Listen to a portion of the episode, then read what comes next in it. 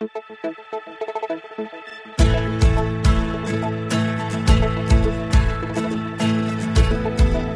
hey, hey, it's so good to see you, even though I can't see you. It's another beautiful day in the neighborhood, and I'm so excited to see you here at the Perseverance through the Bible.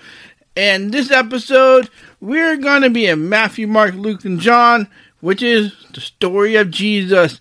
And we're going to be looking at people and looking at the perseverance that these individuals had to go through, and looking at what the culture was like during these times. You guys ready to go on this journey with me and see how we can persevere in our lives through the Bible? Let's do this.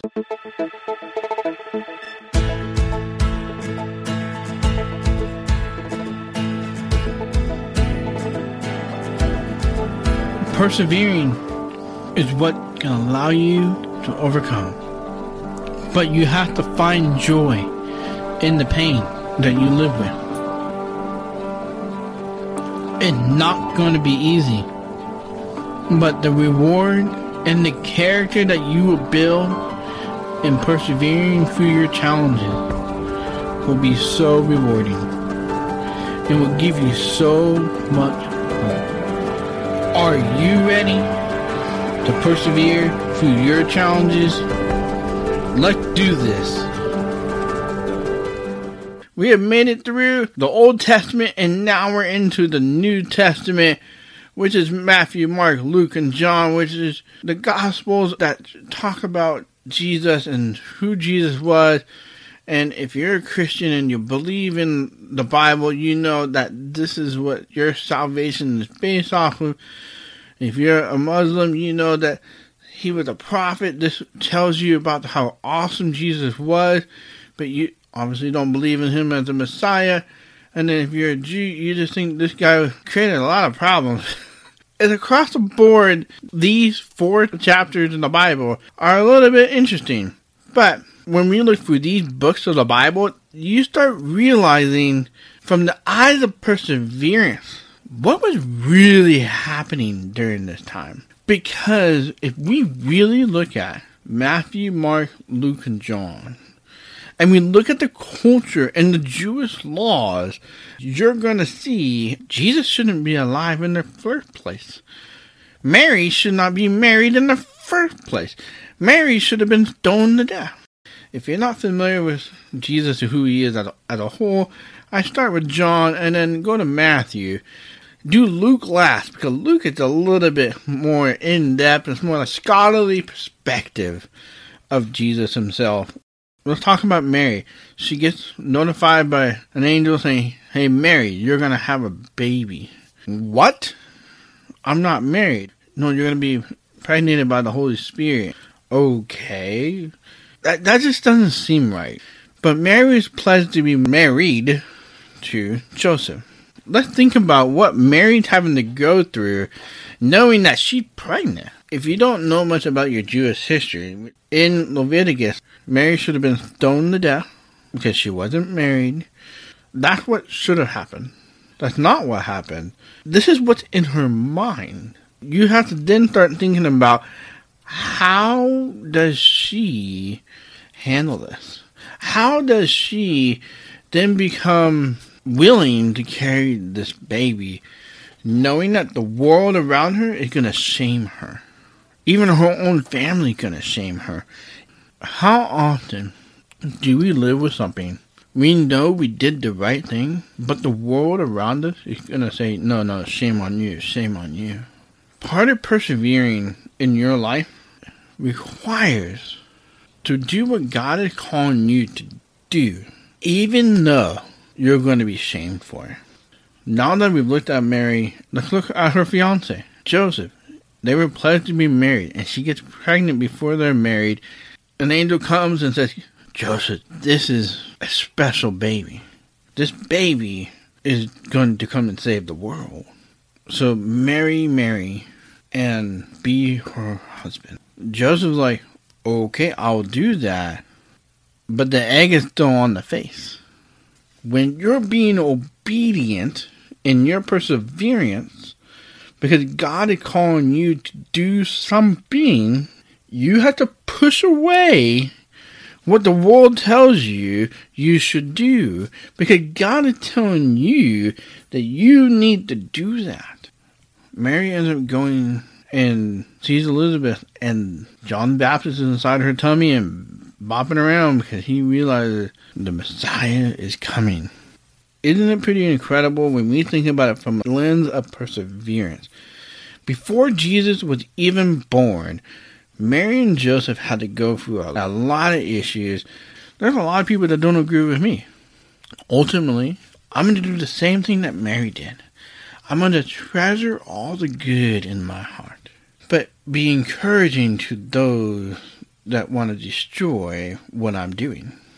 When we look at Mary and Joseph, we're looking at a couple that obeyed what God called them to do, which was against the rules and the law of the Jews. And because of that, they had to have the egg on their face. And I want you to understand if you are doing what God is calling you to do, you will have peace. You will have joy. You will have the ability to persevere. So Jesus is born. You had the wise men that came, gave some gifts. You had the shepherds that came and they worshiped Jesus. They're saying, This is the one. With this coming fulfills the prophecies. This season was full of unknowns. I mean, it's stressful. Joseph, he gets a dream and says, You need to go to Egypt. They go to Egypt. You have to leave your family, all your support system, because you have this baby that people want to murder.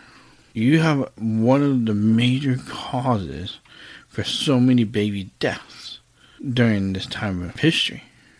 And I want to encourage you right now to think about what are you holding that's so heavy? Can I encourage you? Allow God to take that weight off of your shoulders and allow Him to comfort you through the season that you're facing. Once you've done that, you'll realize you don't have to carry the whole world on your shoulders. All you have to do is obey, listen, and just spend time with Jesus. This will help you persevere through the challenges that you're facing. So Jesus grows up and starts preaching at, the temple, and he didn't go home. His parents weren't very happy. But at the same time, Jesus saw that his father was God. Turns 30 and starts his ministry. Prior to this, Jesus' life was fairly simple. Be a carpenter, help his dad, but when he started his ministry, who he was and why he was here was to save those from hell. What's incredible about Jesus is he put his physical body through the temptations that we face, but he never stumbled. We need to remember that we're talking about somebody that's perfect, that has no sin in his life, meaning perseverance was just a normal ingredient in his life that he just kept doing. And he already knew what was going to happen the next day. And this is kind of the way Jesus lived his life. He would go through the day and empowered people and loved people, and encouraged people, healed the sick, cast out the demon. But Satan tried to tempt him too. And said, Hey, I'll give you all of my kingdom if you just bow to worship me. Make the rocks turn into bread. You got the power. Jump off the cliff and have the angels come to your rescue. These are all things that Satan was trying to do to Jesus. But Jesus refused to give in to the evilness of Satan. The angels came to his rescue after his 40 days of fasting. When Jesus was going through this time, perseverance was such a key part of his fasting process. Every time he was tempted, Every time he felt the hunger pain, Jesus kept moving forward. Are you going through pain today? You just need to just remember I'm just going to take one step because tomorrow's not here yet. If we were to look at Jesus during this time of his fasting, he knew the end result was going to be so beautiful. So Jesus continues to grow his ministry, but people are starting to hate him, questioning what these man made rules were. The Pharisees, they would make sure everybody knew that they were fasting. But Jesus said, Don't let nobody know, so that way your reward is in heaven. I'm going to encourage you right now. Take the moment, allow God to work on you. Then allow God to use you to help somebody else. Our God is so big. We are so small. When we lean into our big God, He makes everything that we do so big. So Jesus had gone through this process. He now people are hating him, people are loving him. It's all over the board. The Pharisees and the Sadducees they knew if they killed Jesus, it was going to become a problem. So what did they do? They got one of his disciples to sell him over. And Judas came and next thing you know, they're arresting him and put him on a cross. When we look at Judas, the scripture says that God allowed Satan to, to manipulate the situation. But when Judas realized what really happened, he killed himself. I want to encourage you, just be really careful about going astray. Because when you go astray, you can lose a lot. I'll be really vulnerable with you right now. When I was 21, I was lonely. And I, I, I just wanted comfort. I wanted something. God wasn't enough for me, which always the wrong answer. So I went to my computer and tried to fill that with images on the screen and videos of things that I should never see. And I opened the door once. I went off the beaten path once. And nine months later, I'm addicted and I can't get out of it. And it's ripping me apart. What did I do? I told a friend that I trusted. And slowly, he started pulling me out with accountability and support. But I know so many people, they never share this. They never talk about the sin that led them astray the part of persevering in your life is making sure you do not get distracted by the sins of this world. It is really easy to do so. And that is why it's important to have a relationship every morning and every night. Some days, other days, it's four hours with God because He is my friend. He is my God. He is my Father. He is the one that keeps me walking the right path. There is nobody else to do that.